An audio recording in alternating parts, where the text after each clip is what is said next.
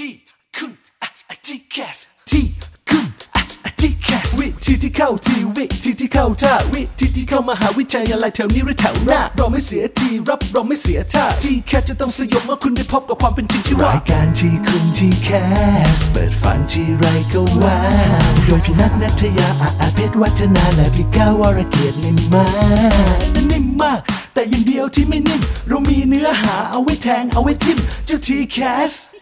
สวัสดีค่ะ สวัสดีครับ กลับมาพบกับรายการที่จะช่วยการคัดสรรวิธีการที่เข้าทีเข้าท่า ในการเข้ามหาวิทยาลัยแถวนี้หรือแถวหน้า มาแล้วครับกับทีคุณทีแคสครับ วันนี้พี่ก้าวแล้วก็พี่นัทมาเจอเจอกับน้องๆเช่นเคยครับ คือตอนนี้เด็กหลายคนจากที่หน้าขาวอะครับเริ่มคล้ำละเออม่วงละไม่ใช่เน่านะใกล้ละคือกำลังคิดว่า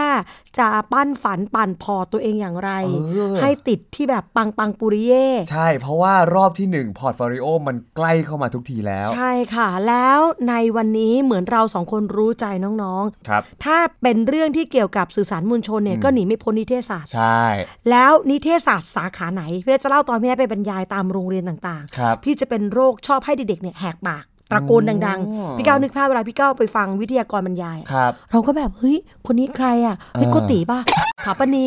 พลพลคุณคือใครอะ เราก็พูดพูดเราพูดียู่เหมือนกันนะที่เราเล่นตัวเองอะมันมันจะเจ็บน้อยลงมันจะเบาอมากนะคะมันจะไม่แสบเลย เราก็รู้สึกว่าทำไมเขาต้องมาฟังเราเด็กๆก็เออเออเฮ้ยไปพรากเขาจากวิชาฟิสิกส์เคมีชีวะเออนี่ต้องขอชั่วโมงอาจารย์อีกกำลังจะสนิทกับไอน์สไตน์ในฟิสิกส์ปุ๊บอ้าวมคต้นองนี้มามาสนิทพรกกับโกติถูกต้องเขาก็รู้สึกว่าไม่พอใจแล้วก็อัดอั้นนะไม่เขาไม่ได้คุยไม่ได้พูดอ่าอ่าเราก็จะให้เขาเปล่งเสียงออกมาว่า คณะไหนที่คุณอยากเข้าที่สุดอืมเชื่อไหมคณะหมูกรอบไม่ใช่ค่ะ สิ่งที่เราได้ยินออกมาดังเลย มันมีคำว่านิเทศ ก็แปลว่าไม่ว่าการเวลาจะผ่านไปครับนิเทศศาสตร์ยังอยู่ในความรู้สึกของเด็กอืมอืมๆทีนี้พอนิเทศแล้วก็ต้องให้ตะโกนต่อว่ามหาวิทยาลัยไหน มันถึงจะสะใจครับให้เขาแบบบิวนึกภาพตัวเองกำลังเปลี่ยนร่างโอ้โหเป็นนิสิตนักศึกษาฮะเขาจะเปลี่ยนไปเป็นร่างของมอไหน เสียงก็ตะโกนออกมาพี่จะนับหนึ่งสองสามก็ตะโกนพร้อมกันเลย ว่าเสียงดังนั่นเลย จุลศาสตร์ พี่ก็แบบเฮ้ยคิดจุลศาสตร์นี่มันมหาลัยไหนอะ มหาวิทยาลัยแห่งใดในประเทศไทย เออก็เลยค่อยๆ ใช้แบบศีลสมาธิและปัญญา ครับ แยกแยะได้ว่าอ๋อคงจะหมายถึงจุฬาของคนหนึ่งแล้วก็ธรรมศาสตร์ของอีกคนนึเอง ออาจจะธรรมศาสตร์เสไอเกษตรศาสตร์อะไรอย่างเงี้ยอ่ามั มันดังมาเข้าหูพอดี ครับ ก็เลยเป็นจุลศาสตร์พอแยกแยะไม่ได้เฮ้ยจุฬาแน่นอนนิเทศศาสตร์จุฬาวันนี้ค่ะน้องๆค่ะ ครับ เราจะพาน้องๆมาพูดคุยกับคนที่อยู่วงในวงในอื้อหือท่านเพิ่งได้รับตำแหน่งครับ บิดมาไม่มีน้ำมาดมาดถูกต้องค่ะเก่งมาก หมาดมาก ๆ เลยนะคะ วันนี้ทางรายการได้รับเกียรติจากผู้ช่วยศาสตราจารย์ ดรมัญญาตอัคระจันทโชตหัวหน้าภาควิชาการสื่อสารมวลชน คณะนิเทศศาสตร์ จุฬาลงกรณ์มหาวิทยาลัยมาร่วมพูดคุย ในเรื่องของการเปิดรับ portfolio รอบที่หนึ่งครับผมและตอนนี้อาจารย์ก็นั่งเครียดอยู่กับเราแล้วใช่นั่เมื่องไหร่มันจะหยุดพูด นั่งอมยิ้มอยู่นะครับ สวัสดีครับอาจารย์ สวัสดีค่ะ สวัสดีค่ะ อาจารย์มาอยู่กับเราเออแบบ ใกล้ๆอะใช่อาจารย์ไม่กลัวเราด้วยนะตอนเราเชิญเลยอะอ่าอาจารย์ขาคำถามแรกมาก่อนเลย เราไปสืบทราบข้อมูลมาว่านิเทศศาสตร์จุฬาปีนี้เนี่ยเป็นครั้งแรกของการรับรูปแบบที่หนึ่งคือ portfolio ในสาขา Media Design Production คือความที่มันเป็นครั้งแรกอะนึกยังไงที่มาที่ไปยังไงถึงมองว่าสาขานี้มันถึงกาลเวลาแล้วนะ ที่ต้องใช้ portfolio เป็นตัวคัดเลือกเด็กๆคะอย่างที่พี่นัทกับพี่ก้าวบอกเลยนะคะว่า มันเป็นเหมือนประวัติศาสตร์เนาะจริง ๆ แล้วถ้าพูดถึงจริงอะเราอยากจะรับรอบหนึ่งมาตั้งแต่ตอนที่เปิด TCAS ครั้งแรกแล้วอ่าใช่เราก็รับรู้ว่า TCAS เขามีเปิดโอกาสนะ ที่มันจะมีรอบหนึ่งรอบ portfolio รอบโควต้ารอบเอ่อ admission อะไรต่างๆ เหล่านี้เราก็บอกเราอยากรับเลยนะ ตั้งแต่รอบที่หนึ่งแต่ว่าณตอนนั้นนะมันเหมือนกับว่าอะไรมันยังไม่ค่อยชัดเจน แล้วมันก็คุยกันว่า แล้วอะไรล่ะที่จะเป็นตัวบอกได้ว่าเออเด็กพวกเนี้ยมี port เหมาะสมสำหรับรอบที่หนึ่งเพราะถ้าเกิดเป็นวิทยาศาสตร์นี่เขามาเป็นแบบโห เป็นระดับแบบสอบสสวทครับใช่ไหมคะโอลิมปิกวิชาการและต่ออะไรเขาก็ถามบอกว่า และอะไรที่นิเทศจะไปเทียบเท่ากับโอลิมปิกวิชาการค่ะเราบอกโหวิชาการเราไม่เทียบเท่าอยู่แล้ว เราไม่กล้าที่จะไปเทียบเท่ากับทางวิทยาศาสตร์ใช่ไหมคะ หรือเขาบอกว่าจะต้องมีเป็นระดับแบบที่แบบโหูได้รางวัลระดับประเทศต่างๆ เหล่านี้ก็เลยทำให้มันเหมือนพับโครงการไว้ก่อน เพราะว่าเรายังหาเกณฑ์ไม่ได้ เราไม่ค่ะแน่ใจว่ามันควรจะเป็นแบบไหน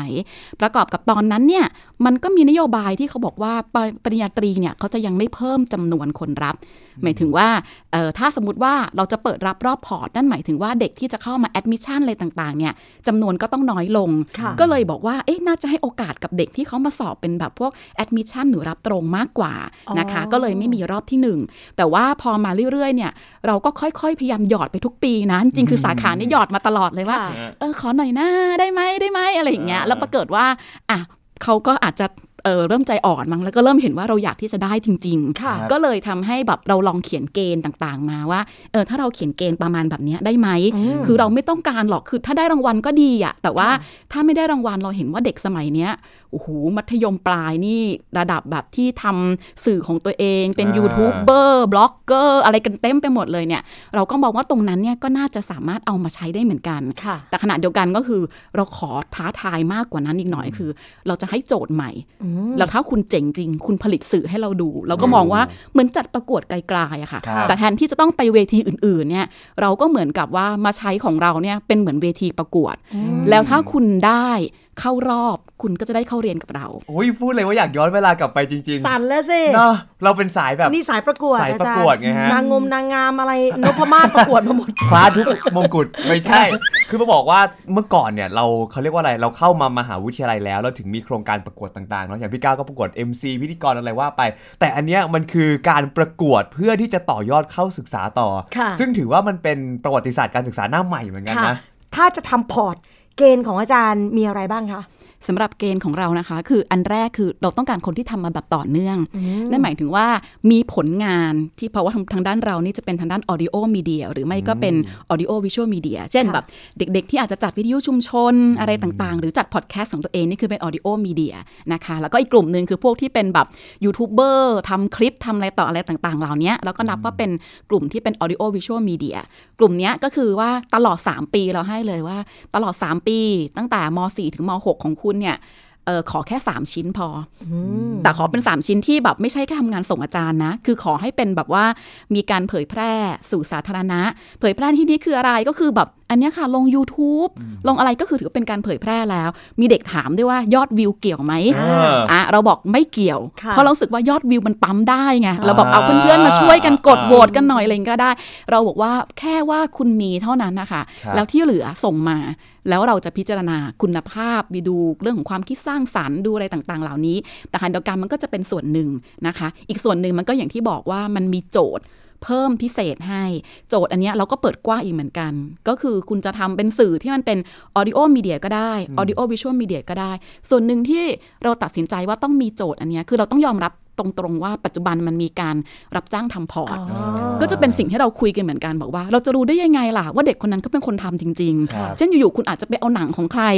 เออแล้วคุณก็มาเอามาเอามาใส่ใน YouTube แล้วก็บอกว่าอันเนี้ยคือผลงานชั้นอย่างเงี้ยก็ได้ เพราะฉะนั้นก็เลยเราก็เลยบอกว่าถ้าอย่างนั้นคือทำขึ้นมาใหม่ในโจทย์ใหม่ที่เราให้ แล้วก็ต้องมีการถ่ายภาพเบื้องหลังให้เห็นด้วย ว่า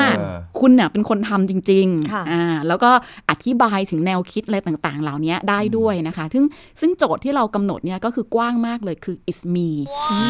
นี่แหละฉันโอ้เอออะอยากจะตีความว่ายังไงก็ได้ เพราะว่าครับเราก็อยากจะเห็นด้วยว่าเขาจะตีความทำให้เราอะ ได้รู้จักตัวตนของเขาอะ โดยการผลิตสื่อออกมาได้ยังไง ซึ่งจะเป็นอะไรก็ได้จะแต่งเป็นเพลงก็ได้ คุณจะแบบว่าจัดเป็นแบบอย่างเงี้ยพอดแคสต์ก็ได้ อยากจะมาทำนองสนออะไรอย่างงี้ก็ได้ ถ้าเป็นสื่อเสียงนะคะ ถ้าเป็นสื่อภาพอาจจะเป็นหนังสั้น เล่าเรื่องชีวิตตัวเองตั้งแต่แบบอดีตจนถึงปัจจุบันอะไรอย่างเงี้ยก็ได้ หรือจะทำออกมาเป็นแบบสารคดี หรือจะทำเป็นเหมือนรายงานข่าวสกู๊ปข่าวเรื่องของเราอะไรต่างๆเหล่านี้คือได้หมด คือเราเปิดกว้างเพราะเราอยากเห็นจริง ๆ ว่า ถ้าคุณตีความคำคำเนี้ยคุณจะตีความมาเป็นยังไงค่ะแม้เวลาเราดูเราก็จะดูเรื่องความคิดสร้างสารรค์ในการนำเสนอ เราจะพยายามไม่ได้ดูถึงขนาดในเชิงของ professional นะคะ เพราะเราเข้าใจว่ามันมีเรื่องของเทคโนโลยีที่แต่ละคนอาจจะมีไม่เท่ากันครับค่ะเช่นบางคนบอกโอ้โหถ้าฉันมีเป็นแบบกล้องดีๆเลยถ่ายภาพชัดอืมๆอย่างเงี้ย แล้วจะได้มากกว่าอีกคนนึง ซึ่งใช้กล้องมือถือไหม เราบอกไม่จำเป็น เพราะเราดูแนวคิดและวิธีการเล่าเรื่อง ถ้าคุณใช้กล้องดีๆ แต่คุณไม่สามารถสื่อด้วยภาพได้ คุณไม่สามารถทำให้เรื่องมันมีพลังได้ก็ไม่มีประโยชน์อ๋อเช่นแม้แต่ในงานอดีตนะคะ เราก็เข้าใจว่าบางทีมันเป็นงานร่วมกับเพื่อนอ่าเช่นแบบอ่าอะจับกลุ่มกันน่ะแล้วก็แบบว่าเนี่ยเราทำคลิปเลยเราทำหนังสั้นนะเราก็โปรโมทของเราเอง แต่ว่ามันเป็นทีมเราก็บอกว่าได้ แต่คุณต้องบอกมาให้ชัดก็แล้วกันว่า คุณทำในหน้าที่อะไรอ่าเช่น คุณเป็นคนเขียนนบทค่ะคุณเป็นคนกำกับอะไรอย่างเงี้ยค่ะโอเคแล้วก็ขอให้เพื่อนๆที่อยู่ในทีมอะลงชื่อรับรองให้ด้วย ว่าไม่ใช่อยู่ๆคุณไปแบบไปเอางานของเขามา ก็คือให้เขาลงชื่อเพื่อรับรองว่าเฮ้ยมันคืองานที่พวกเราร่วมกันทำจริง ๆ แล้วคนเนี้ยก็คือทำงานนี้จริงค่ะๆอันนั้นก็คือเป็นส่วนหนึ่งอย่างที่บอกไงคะแต่พอมันเป็นอันใหม่อะอันใหม่นี่คือคุณต้องทำของคุณเองคนเดียวเลโอยเคแต่ว่าเช่นสมมติถ้าคุณทำหนังสั้นอะ คุณจะหานักแสดงมาเล่นก็ได้ไม่เป็นไรเพราะคุณบอก คุณเล่นไม่เป็นอ่าใช่คุณเล่นไม่ใช่เก่ง แต่คุณเขียนบทได้กำกับได้ครับตัดต่อได้อย่างเงี้ยค่ะค่ะอืมโอเค แสดงว่าดูหลายเรื่องนะ แล้วก็แล้วแต่ความถนัดของเด็กใช่ๆไม่จำเป็นว่าน้องๆฟังแล้วอ้าวต้องแบบเล่าเรื่องของตัวเองต้องเป็นตัวเองอยู่ข้างหน้ากล้องใช่คนเดียวหรือเปล่า คือพอบอกว่าเป็นหนังสั้นเนี่ยบางคนทำทุกอย่างได้หมดเว้นอย่างเดียวคือ เป็นตัวละครเออเป็นนักแสดง คือสั่งคนอื่นร้องไห้ได้ แต่ตัวเองเนี่ยมันมันบิ้วไม่ได้เออไงมันไม่ได้อะอย่างเงี้ยเออมันก็เลยรู้สึกว่าเอ๊ะเราจะได้ไหมวันนี้มีคำตอบแล้วใช่แต่แค่ว่ามันจะต้องมีหลักฐานที่อ้างอิงได้ ว่าเราได้ทำหน้าที่อะไรค่ะแล้วก็ถนัดด้านไหน ทีนี้ใช่ในคำว่า portfolio ในความหมายของเด็กคือแฟ้มสะสมผลงานหนึ่งเล่ม มันก็จะต้องส่งมาเหมือนเป็นที่แบบที่ template นะคะของจุฬาเลยกำหนดว่าจะต้องมีแฟ้มสะสมผลงานไม่เอ่อ ไม่เกิน 10 หน้า A4 อันนี้คือค่ะเป็นตามอันนั้นเลย แต่ของค่ะเราเนี่ยพอเรามีเรื่องของผลงานด้วยเราก็บอกว่าต้องส่งไฟล์ผลงานมาด้วย ซึ่งไฟล์ผลงานในที่เนี้ยคุณจะเอาเป็นแบบ DVD ก็ได้ซึ่งแต่เดี๋ยวนี้เขาบอก DVD มันหา มันหาที่ไม่ได้แล้วก็บอกส่งเป็นตั้มไดฟ์ก็ได้ค่ะครับเพราะว่าเราจะได้มีหลักฐานในการส่งมาด้วยนะคะเดียวกันก็คือให้คุณน่ะทำ QR code เพื่อลิงก์ไปยังผลงานของคุณด้วยอ่าคือทั้งสองอย่างคนก็ถามกันเหมือนกันว่า ส่งแค่ลิงก์ผลงานอย่างเดียวไม่ได้เหรอแค่ QR code ทำไมจะต้องเสียตังค์ในการซื้อตั้มไดฟ์อะไรอย่างเงี้ยมาอีกสักฮะอันหนึ่งก็คือ เรามองว่าเพื่อมันไม่ให้เกิดปัญหาในการที่จะเข้าถึงเรื่องของไฟล์ผลงานค่ะเช่นสมมติว่าถ้าลิงก์นั้นสมมติส่งมาแต่ลิงก์แล้วลิงก์มันเกิดเข้าไปแล้วมันมันเข้าไม่ได้มันมีครับปัญหา เราก็ยังมีอันตัวที่มันเป็นตั้มไดฟ์ที่มันเป็นผลงานของที่เด็กๆ ส่งมาได้ด้วยอย่างเงี้ยค่ะค่ะ ก็เลยเป็นทั้งสองอย่างแล้วก็ส่งมาคราวนี้พวกกรรมการก็คืออาจารย์ในภาควิชาทุกคนเนี่ยแหละ เราจะมานั่งดูกันแบบตาเปียกตาแฉะเลย เพื่อที่จะแบบว่าอะ สกรีนกันเลยว่าจะมีใครที่พอจะเห็นแวว แล้วก็เข้าสู่รอบสัมภาษณ์ได้บ้าง หลักๆแล้วเราอยากได้คนแบบไหนในสาขานี้ครับ อันดับแรกเลยนะที่เราตัดสินใจว่าเราอยากได้รอบ portfolio คือเราอยากได้เด็กที่มี passion ค่ะ เรามองว่าเรื่องของหัวใจอะมันเป็นเรื่องสำคัญ อันที่เป็นเรื่องวิธีคิดหลักการหรือทักษะในการที่จะทำงานอะ มันเป็นสิ่งที่มันมาพัฒนาได้อ่าครับเรารู้สึกว่าบางทีเด็ก ๆ เข้ามาในคณะนิเทศศาสตร์เนี่ยอาจจะยังทำอะไรไม่เป็นเลย ถ่ายภาพยังไม่เก่ง ตัดต่อยังไม่ได้ มันสามารถมาเรียนกันได้ แต่ว่า หัวใจที่รักในงานอะมันมันหายากมาก แล้วเราก็พบว่าอันนี้ต้องเป็นถือว่าเป็นจุดอ่อนนะ ของคณะนิเทศศาสตร์จุฬาค่ะ คือหมายถึงว่านิเทศจุฬาเนี่ย เป็นเป็นคณะยอดนิยมใช่ไหมคะที่พี่นัทกับพี่ก้าวก็บอกกันมาครับแต่สิ่งที่เกิดขึ้นก็คือบางทีมาด้วยเด็กที่เป็นเด็กเรียนค่ะเพราะว่าคะแนนมันค่อนข้างสูงอ่าก็คือมาด้วยแบบเด็กเรียนเก่งมากครับบางทีแบบคนที่มาทางด้านสายที่แบบเรียนทางด้านพื้นฐานภาษาก็จะอะเนี่ยแหละนิเทศอักษรอะไรอย่างเงี้ยค่ะ โดยที่จริง ๆ แล้วตัวเองอะอาจจะยังไม่แน่ใจด้วยซ้ำว่า เราอะชอบอะไรครับก็แค่เห็นว่าคะแนนมันสูง เราเรียนเก่งเราสามารถที่จะเลือกคณะนี้ได้ สิ่งที่เกิดขึ้นก็คือตอนที่เราสัมภาษณ์เด็ก เข้ามาปริญญาตรีปีหนึ่งหลายคนเราแบบหูไม่รับสื่อเลยแต่เรียนอย่างเดียวเลย บอกจะเข้าสาขาไหนอยากทำหนังอย่างเงี้ยค่ะ อะถ้าอย่างนั้นช่วยแบบหนังเรื่องสุดท้ายที่ดูก็ได้เรื่องอะไร นึกไม่ออกค่ะ เพราะว่าแบบไม่ได้ดูนานมากแล้วเพราะมัวแต่แบบอ่านหนังสืออ่านหนังสือที่จะแบบสอบเข้ามา หรืออย่างบางคนเนี่ยค่ะแบบไม่คืออยากทำหนัง แต่ว่าตัวเองไม่ดูหนังเลยค่ะหรือแบบเราแม้แต่ว่าอะข่าวก็ได้ข่าวไม่ต้องเป็นข่าวการเมืองเศรษฐกิจก็ได้นะ ข่าวอะได้เออเนี่ยวันสองวันนี้มีเรื่องอะไรเกิดขึ้นบ้าง เชื่อไหมคะว่ามีเด็กบางคนที่ตอบไม่ได้ เพราะว่าเขาแบบ เขารู้สึกว่าเขาไม่รับข่าวเลย ซึ่งมันน่ามันน่าเสียใจมากว่าเด็กที่เรียนนิเทศศาสตร์ ซึ่งอ่าควรจะเป็นเด็กที่ที่ทำงานด้านสื่อสาร คุณก็ต้องหูตากว้างไกล คุณอยากทำหนังอะค่ะ คุณก็ต้องเป็นนักดูหนังมาก่อนเออคุณอยากเขียน คุณก็ต้องเป็นนักอ่านมาก่อน คุณถึงจะเขียนได้อย่างเงี้ยค่ะ มันไม่ใช่ว่าอยู่ๆแล้วก็แบบทำหนังเลยโดยที่ไม่รู้เลยว่าเอองานอื่นเขามีอะไรกันมาก็ทำอะไรกันมา ไม่เคยเห็นงานคนอื่นเลย อันเนี้ยมันก็ไม่ได้ค่ะมันก็เป็นปัญหาหนึ่งที่เกิดขึ้นกับนิเทศจุฬามาแบบ ยาวนานพอสมควร แล้วเราก็พบว่าหลาย ๆ ครั้งที่ตอนเด็กจนถึงปีสี่แล้วเรานั่งคุยกับเด็ก ๆ เพราะเราจะสนิทกันอย่างเงี้ยค่ะครับเออเขาก็บอกว่าถ้าย้อนเวลากลับไปได้จริง ๆ แล้วอะเขาจะรู้ตัวว่าเขาอะไม่ใช่นิเทศอ่า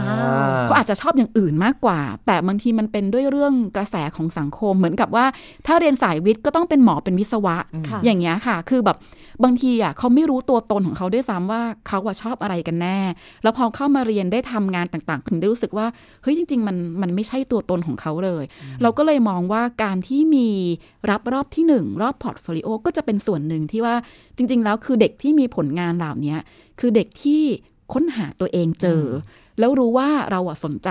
เราอะชอบเราถึงได้แบบลองทำนู่นทำนี่อะไรต่างๆ เหล่านี้ค่ะ แล้วทำไมอะเราไม่เปิดโอกาสให้กับเด็ก ๆ เหล่านี้ ซึ่งเขาอาจจะรู้สึกกลัวว่าแบบถ้ามารอบปกติอะคงจะคงจะแข่งกับคนอื่นไม่ได้แล้วเราเสียดายมากเพราะว่าเราได้ไปเจอเด็กเหล่านี้เยอะไปหมดเวลาเราไปทำอบรมเทรนนิ่งต่างๆ อย่างแบบถ้าเป็นทางด้านวิทยุเนี่ยค่ะ ก็เคยไปแบบอบรมสอนเด็ก ๆ ที่น่าน ซึ่งแบบเป็นเด็กแบบ ชนเผ่าชาติพันธุ์อะไรอย่างเงี้ยค่ะ แล้วก็เขาทำเป็นรายการวิทยุที่เกี่ยวกับเรื่องของป่าเรื่องของบ้านเกิดของเขา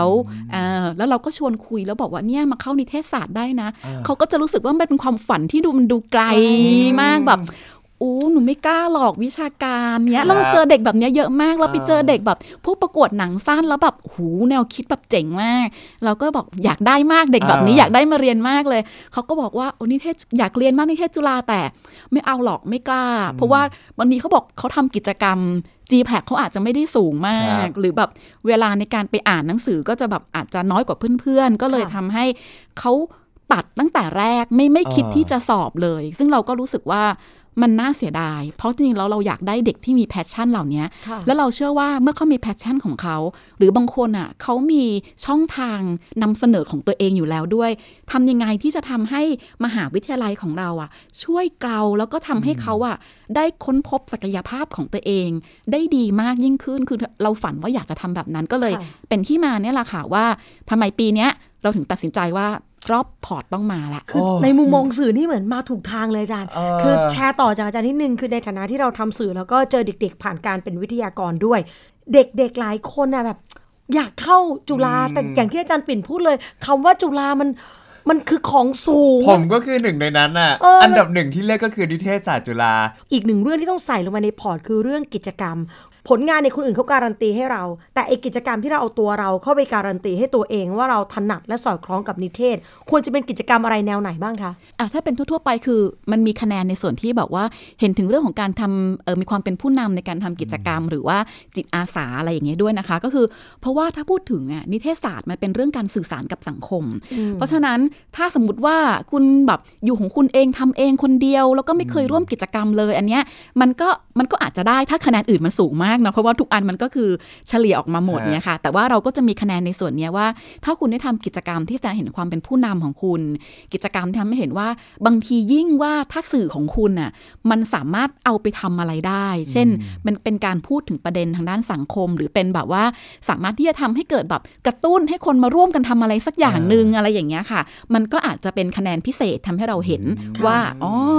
นะหรือแม้แต่อะสมมติว่าถ้าคุณจะเป็นประเภทแบบสายประกวด เช่น ทางด้านนางนพมาศนางงามอ่าแฟชั่นอันนี้ก็โอเคนะคะ เพราะเราก็จะมองว่าอะโอเคเขาก็จะมีเรื่องของความกล้าแสดงออกอ่าค่ะหรือบางอันมันก็จะเป็นการประกวดในเชิงความคิดสร้างสรรค์ เพราะฉะนั้นเราถือว่าจริง ๆ แล้วคือคือเรากว้างมากเลย เพราะนิเทศศาสตร์เนี่ยอย่างที่บอกมันเป็นคณะที่มันสื่อสารกับสังคมเพราะฉะนั้นเราก็อยากจะเห็นว่าคุณได้ทำกิจกรรมอะไรที่แสดงว่าคุณทำงานเป็นทีมได้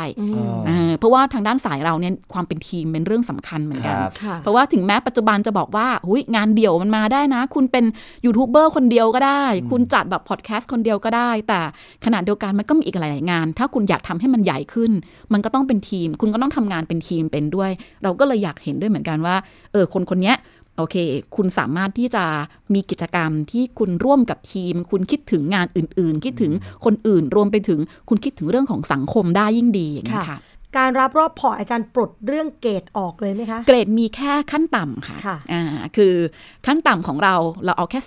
3.00 เออต้องบอกก่อนว่ารอบหนึ่งที่นิเทศจุฬารับปีเนี้ยไม่ได้ค่ะมีแค่สาขาเราสาขาเดียวนะคะครับก็คือสาขาเราอะคือออกแบบและผลิตสื่อรับ 5 คน แล้วก็อีกสาขาหนึ่งคือสาขาวิชาวาทนิเทศนะคะโอ้ speech comm เนี่ยเขาก็รับ 5 คนเหมือนกัน แต่แต่เห็นได้ข่าวมาว่าเขาก็คือสาขาอื่นก็กำลัง ดูอยู่ว่า 2 สาขาเนี่ยเหมือนกับลองนำร่องก่อนค่ะปีแรก ถ้าเกิดว่ามัน work เนี่ยปีหน้าก็มีโอกาสที่สาขาอื่นๆนะคะ ก็อาจจะเพิ่มขึ้นมาได้อีก อย่างสาขาวาทนิเทศเนี่ยเขาเขาอยากได้เด็กที่แบบว่าเป็นเลิศนิดนึง ก็จะเป็นอ๋อประเภทแบบต้อง 3.5 up อ๋อมีคะแนนภาษาอังกฤษกำหนดด้วยว่าต้องแบบเออ CU-TEP เท่านี้หรือ TOEFL หรือ i อเอลเท่านี้อะไรอย่างเงี้ยแล้วก็หูในขณะที่ของสาขาเราเราบอกว่าเอาจริงนะอย่างที่บอกอะ เรารู้สึกว่าบางทีเด็กที่ passion อะเขาอาจจะเป็นเด็กกิจกรรมแล้วเราก็เข้าใจไง เราก็เป็นเด็กกิจกรรมมาก่อนเนาะอ่าสมัยเราเราไม่มีแบบ GPA GPAX ที่จะมาแบบเอาต้องเอาเข้ามาอย่างเงี้ยค่ะ เพราะฉะนั้นเราก็รู้สึกว่าเออ ถ้ามันไม่น่าเกลียดเกินไปอะ เรารู้สึกว่า 3.00น่ะสำหรับเราเราก็โอเคแล้ว อันนี้คือคุยกันในภาคนะคะครับแล้วก็เลยตกลงกันว่า เพราะฉะนั้นของเราอะ เราว่าเราขอ 3.00 เพราะว่าเราว่าถ้า 3.00 เข้ามาเนี่ย มันก็ยังไม่ได้ต่ำจนเกินไปที่จะทำให้ไม่สามารถไปเรียนได้เพราะก็ต้องเข้าใจว่ามันต้องไปเจอกับเด็กๆ ที่เขามาระบบ admission เนาะซึ่งเป็นแบบโอ้โหเด็กท่องหนังสือเรียนกันแบบอืมครับแต่ว่าเราก็เชื่อว่าบางคนเขาแกล้งแซวนะคะว่า นิเทศศาสตร์จุฬาน่ะ ได้เด็กระดับหัวกะทิอ่า เออมาเป็นแบบอินพุตแต่เราให้เอาพุตออกไปเป็นเด็กธรรมดาได้ ก็คือพอเข้ามาโอ้ยแรงจังเลยอะ พอเข้ามาคณะเราเหมือนกับว่าเด็กหลาย ๆ คนที่เข้ามาเขาปลดปล่อยตัวเองอะค่ะอ่าเขาเรียนกันหนักมาก เพื่อที่เขาจะแบบว่าพยายามที่จะสอบเข้ามหาวิทยาลัย เพราะฉะนั้นมันก็มีคำถามหนึ่งที่เวลาเราถามว่าทำไมถึงเข้านิเทศศาสตร์จุฬาก็จะมีเด็กที่บอกว่าเพราะว่าไม่ชอบอ่านหนังสืออมองว่าเป็นคณะแบบได้ปฏิบัติได้ทำกิจกรรม คือเราได้เด็กไม่อ่านหนังสือมาแบบเยอะมาก คือเขาอ่านเขาอ่านมาเยอะมากตอนครับช่วงมปลายเพราะฉะนั้น พอเข้ามาเรียนจริงๆอะค่ะ ปรากฏว่าหลาย ๆ ครั้งเขาจะสนุกกับกิจกรรม สนุกกับการทำงานอะไรต่างๆ เหล่านี้เรื่องของวิชาการก็มีบ้าง ไม่ใช่แบบไม่มีเนาะแต่มันก็จะแล้วแต่บางวิชาบางสาขาอะไรอย่างเงี้ย เราก็เลยมองว่า 3.00 เข้ามาไม่ได้ต่างเท่าไหร่หรอกเออก็สามารถที่จะมาเรียนร่วมกับคนอื่น ๆ นะคะ ได้แต่ถ้าต่ำกว่านี้เดี๋ยวอาจจะกลัวว่าจะมีปัญหา โดยเฉพาะแบบบางวิชาเช่น ภาษาอังกฤษหรืออะไรเงี้ยที่บางทีเด็กเราก็จะไม่ผ่านแล้วก็ต้องมาเรียนซ้ำเหมือนอื่นเหมือนกันกับบางคนค่ะค่ะ คือเข้ามาต่างกัน แต่ว่าก็ต้องไปเรียนร่วมกับเด็กใช่ที่มีที่มาแตกต่างกันด้วย อาจารย์ครับแอบสงสัยนิดนึงว่า ถ้าสมมุติว่าเด็กที่เขาเข้ามาจากรอบแรก คืออาจจะเป็นเด็กกิจกรรมล้วนๆโอเค เรื่องของการเรียนอาจจะไม่ได้เข้มข้นมากกว่าเด็กเท่ากับเด็กที่อยู่ในรอบแอดมิชชั่นที่กำลังจะผสมเข้ามา ทีเนี้ยพอเด็กทั้งสองกลุ่มเนี้ยมาเรียนรวมกันอะมันจะเกิดความต่างกันเยอะไหมครับ เราไม่ได้รู้สึกว่ามันต่าง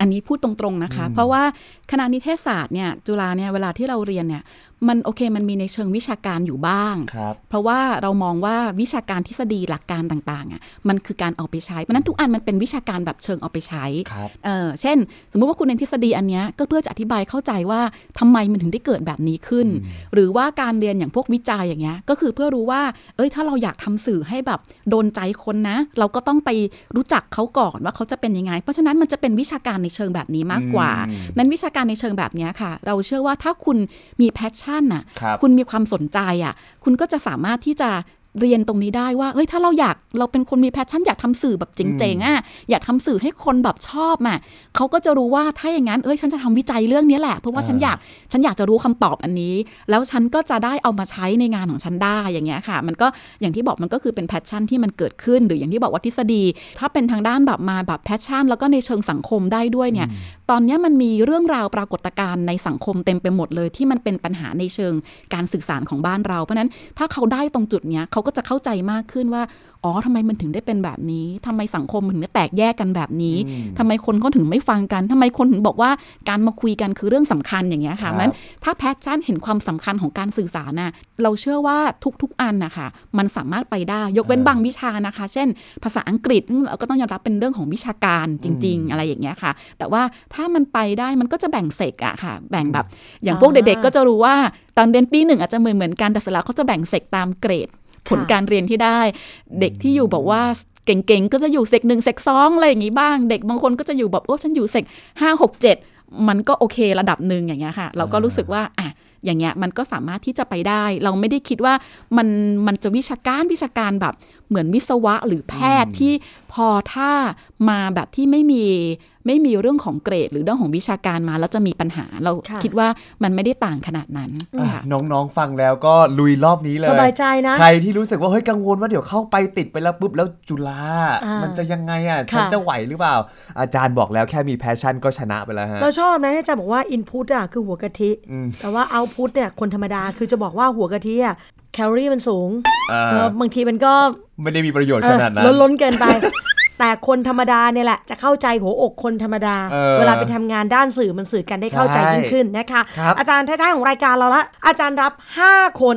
อาจารย์ให้คำแนะนำอย่างไร จะได้เป็นหนึ่งใน 5 นี้คะ ก็คืออันที่หนึ่งค่ะ ขอให้มีใจรักจริง ๆ แล้วอย่างที่บอกว่าเรื่องของเทคนิคในการผลิตน่ะมันอาจจะมาเสริมเพิ่มเติมทีหลังได้ แต่แสดงให้เห็นถึงวิธีคิดเราชอบวิธีการคิด เพราะว่าสาขาของเรามันคือสาขาที่ออกแบบและผลิตสื่อครับหมายถึงว่า ออกแบบคือคิดได้และทำได้ด้วย เพราะฉะนั้นคือทั้งสองอย่างเนี่ยค่ะ ถ้าแสดงออกมาให้เห็นว่าคุณมีความเจ๋ง